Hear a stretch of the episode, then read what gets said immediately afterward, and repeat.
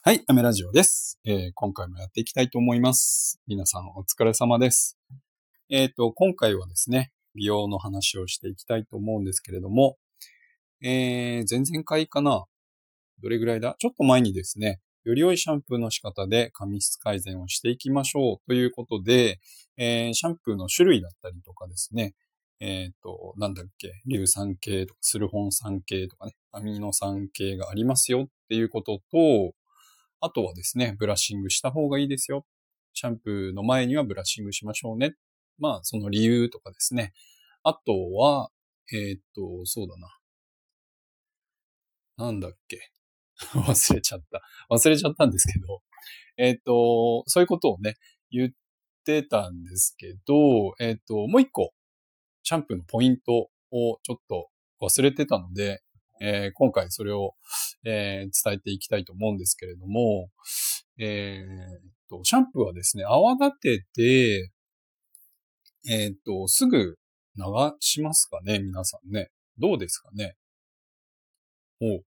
えーと、シャンプーって、実はですね、その、種類の説明にもお伝えしたんですけれども、アミノ酸、アミノ酸系が一番いいですよ。頭皮にも優しいですし、えー髪の毛にも優しいですよっていうお話をしたんですけれども、えっ、と、アミノ酸系のシャンプーを使っている場合はですね、えっ、と、少しシャンプーを泡立てて、まあ、頭皮の上でですね、髪の毛についた状態で、泡立てた状態で、えーと、体を洗ったりとか、お顔を洗ったりとかする。まあ、いわゆる、えー泡立てた状態でちょっと時間を置くっていうことですね。で、それで、ゴシゴシしないことがポイントなんですけれども、その泡立った状態で置く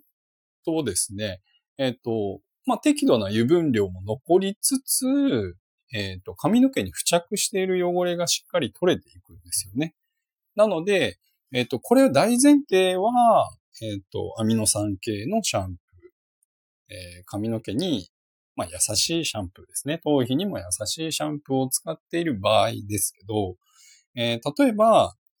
えっ、と、硫酸系、ラウリル硫酸とかラウレル硫酸とかスルホン酸とかっていうシャンプーをお使いだったら、やはり、えっ、と、髪の毛の油分ですね。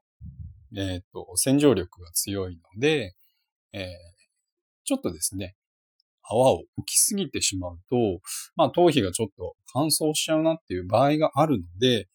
えーっとですね、アミノ酸系のシャンプーで時間を泡立てた状態で時間を置いて、で、えー流してあげるっていうことが、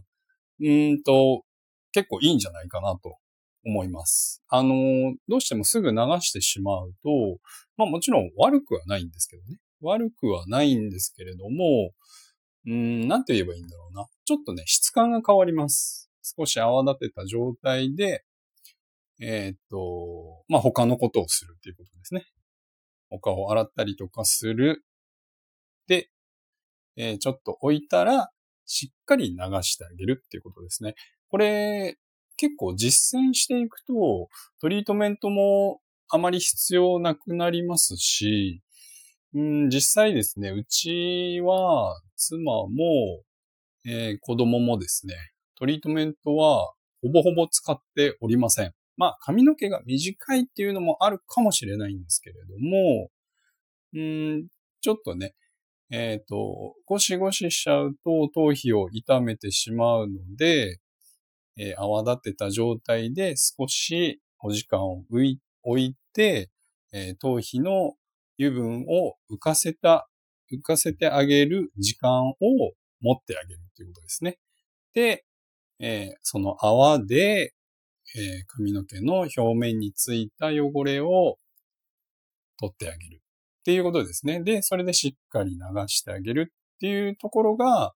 えーポイントになりますので、えちょっと追加でより良いシャンプーの仕方で髪質改善っていうことに、